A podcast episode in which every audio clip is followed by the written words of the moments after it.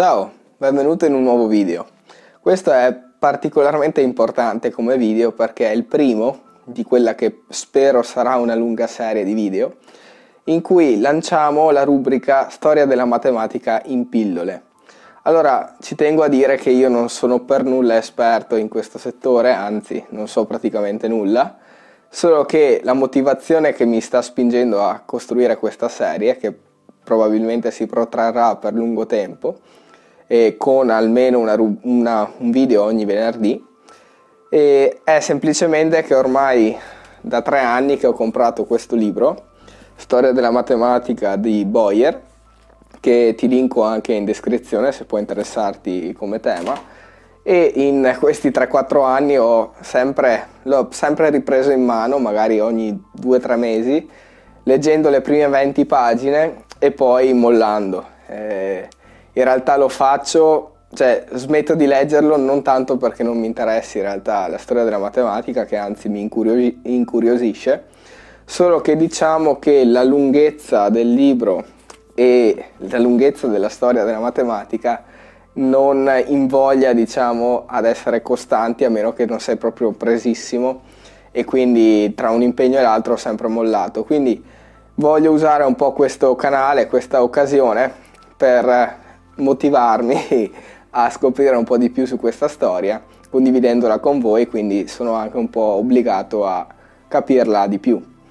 Chiaramente non possiamo parlare di tutto il libro in un solo video, neanche di, un, di tutto un capitolo, perché racchiude magari 50 anni di storia, ma eh, in base un po' a come mi gira, in base un po' a come mi sembra una certa sezione, deciderò di dedicare un video di 5-10 minuti, magari oggi sarà un po' più lungo perché sto introducendo il tutto, però in media starei su cose abbastanza brevi e consumabili in poco tempo.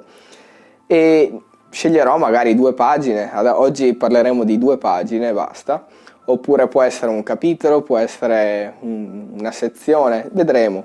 Comunque andremo un po' a fare un percorso non sequenziale, non cronologico, spizzicando un po' di qua e di là nella storia della matematica, sperando un po' di incuriosirci e scoprirne un po' di più.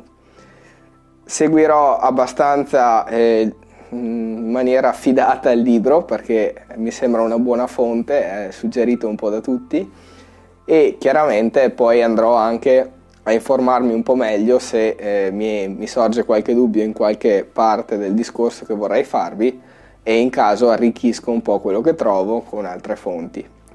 In quel caso comunque sempre sotto in descrizione trovi i link di approfondimento. Ti anticipo che quello di cui parlerò oggi è stato anche trattato in maniera abbastanza simile, sempre sulla stessa linea, anche sul blog in un articolo in cui abbiamo parlato proprio dell'origine del numero e andiamo anche a parlare di un esperimento a cui farò riferimento, quindi ti lascio il link anche a quell'articolo nella descrizione.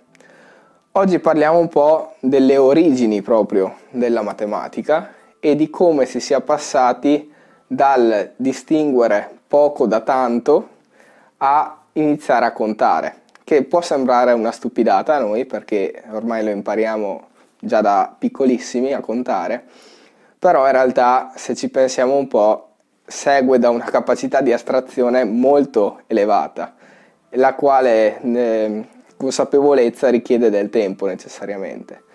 Quindi partiamo un po' da renderci conto di una cosa. La matematica attuale, ma in realtà anche negli ultimi secoli, non è senz'altro racchiudibile nella classica definizione la scienza dei numeri e delle forme, perché ormai si è espansa sia in, eh, in estensione che in profondità a tal punto che racchiude così tanti argomenti da non essere neanche minimamente legata al concetto di forma e numero in, in molti settori.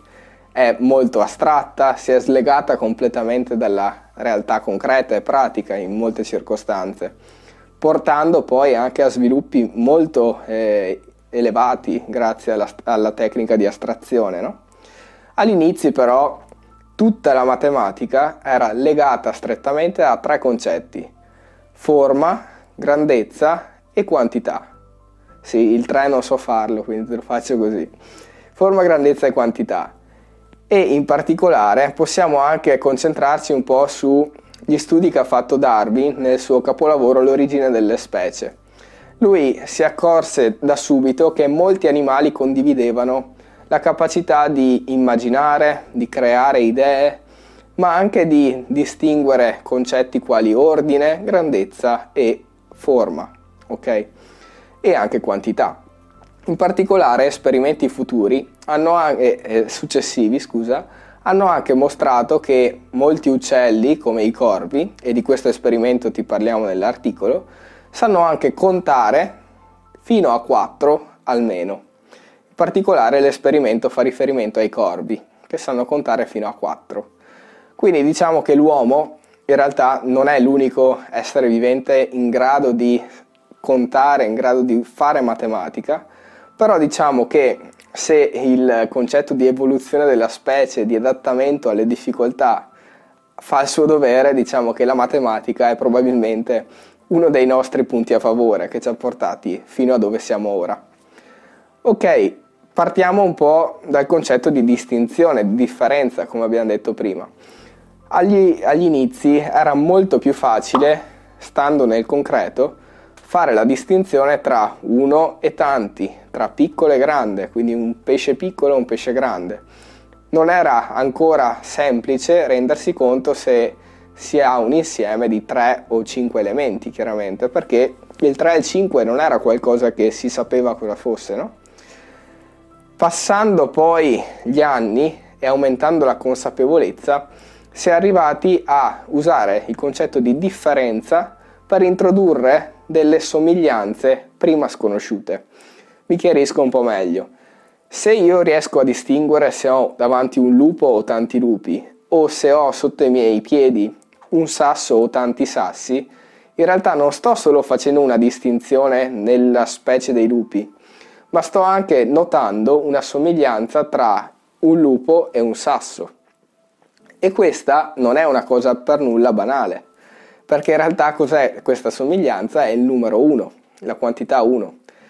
Quindi partendo da questo nel corso degli anni si è poi arrivati a astrarre il tutto con il concetto di numero, con la capacità di contare. Perché se ci pensiamo cosa vuol dire contare? Vuol dire identificare degli oggetti concreti che posso toccare, che posso vedere, con qualcosa che non vedo, che è un numero, è un elemento di un insieme di numeri naturali. Questa biezione, no? questa relazione biunivoca tra l'insieme degli oggetti e l'insieme dei naturali.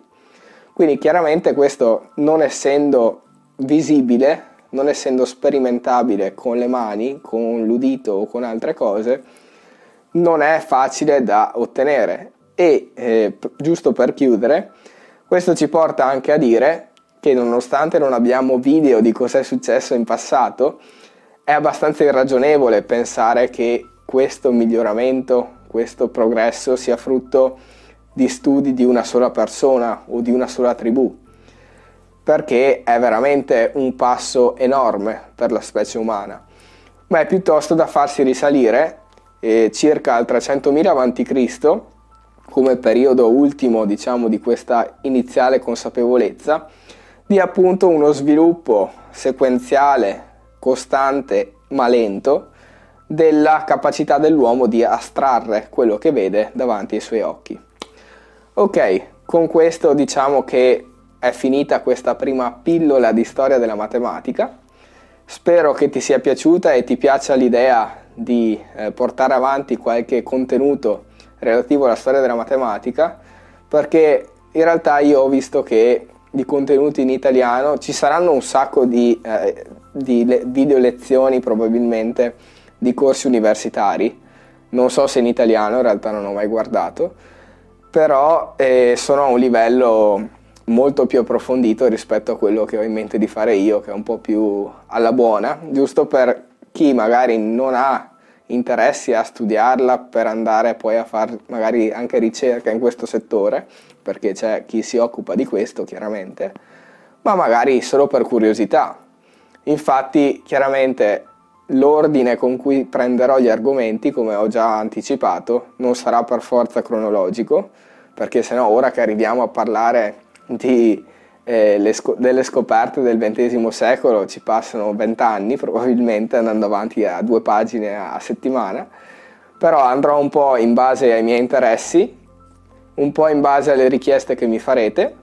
Infatti spero di, di ricevere vari commenti qui sotto in cui mi dite un po' che periodo storico vi può interessare maggiormente, eh, se può interessarvi questa rubrica, se avete qualche suggerimento per migliorare i video, insomma fatemi un po' sapere cosa ne pensate.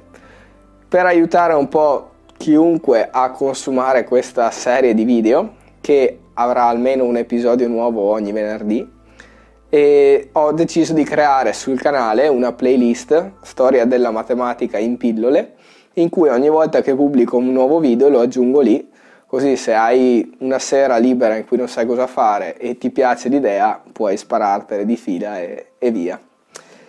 Non so, può essere anche che estrarrò l'audio per fare dei podcast, ma vedremo. Comunque per ora siamo a posto.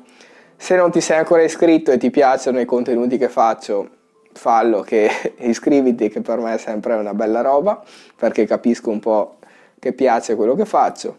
Se hai suggerimenti fammeli sapere con un commento o sulla pagina Instagram MatuaniG e con ciò ti saluto, ti auguro una buona giornata, buona serata e buon proseguimento. Ciao!